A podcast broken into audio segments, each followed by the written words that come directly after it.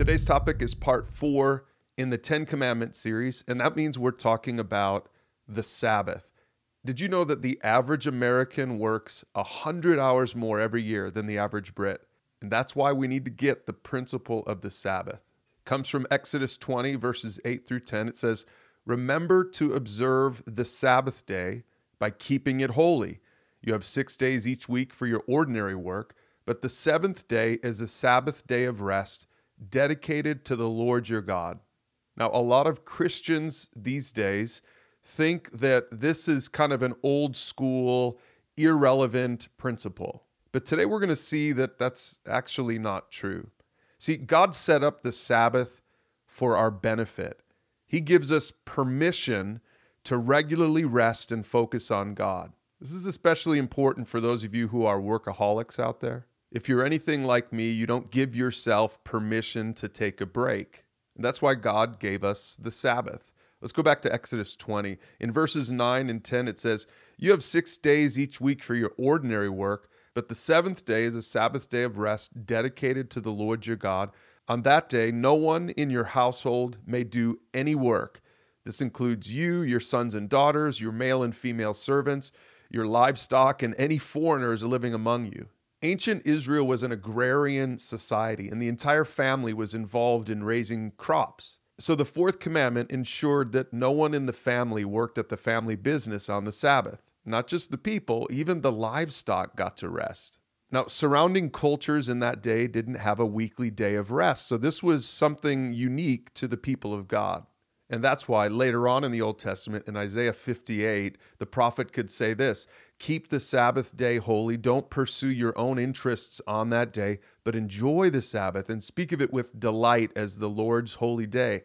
Honor the Sabbath in everything you do on that day, and don't follow your own desires or talk idly. It really was a day for people to enjoy. And that's why God gives us permission to take a Sabbath.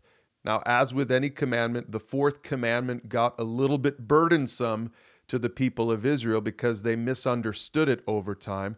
And that's why Jesus clarified that the Sabbath is a blessing, not a burden. The Sabbath is essential to our emotional, relational, and even our spiritual health. Jesus said in Mark 2 that the Sabbath was made to meet the needs of people, not the people to meet the requirements of the Sabbath when God's laws are misunderstood, when his heart behind his laws are misunderstood, it turns into legalism and religiosity. Jesus wanted to make sure that the people understood the point of God's commandments. He gave his commandments for the good of people, not just for the sake of the commandment. Think back to topic number three in the pursuit, where we talk about the whole person. Remember that God is interested in your whole life, not just your spiritual side. That means He wants to help you emotionally, relationally, and spiritually. And that's why He gives us the Sabbath principle. The Sabbath was given to meet the needs of the people, not the people to meet the requirements of the Sabbath.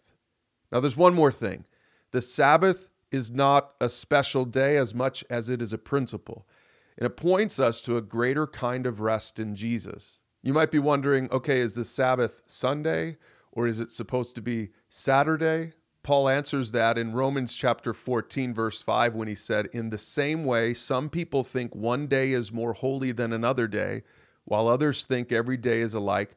You should each be fully convinced that whichever day you choose is acceptable. Now, this letter was addressed to a mixed Jewish and Gentile church, and the backdrop was this temptation to make non Jewish Christians more Jewish. So, some of the Hebrew Christians wanted to observe certain sacred days like the Sabbath or the Jewish festivals. And in their religious zeal, they tried to put this burden onto the Gentile Christians. And Paul was saying this no, whatever your conviction is, just be true to it. The Sabbath as a special, particular day is optional, but the principle itself is not optional. The idea behind the special Sabbath day is still vitally important. And that's why Paul said in another letter, Colossians chapter 2, he said, Don't let anyone condemn you for what you eat or drink, or for not celebrating certain holy days, or new moon ceremonies, or Sabbaths. For these rules are only shadows of the reality yet to come, and Christ himself is that reality. So the principle of the Sabbath actually points us not just to the rest that we get to have every week, but it points us to the spiritual rest that we have in Jesus. Because we're not saved by our work, even though work is important to God. We're saved by grace through faith in Jesus Christ. And ultimately, that's what the principle of the Sabbath points to. Because all of God's commandments, even the fourth one, are given to us for our good, because Jesus wants us to have a rich and satisfying life.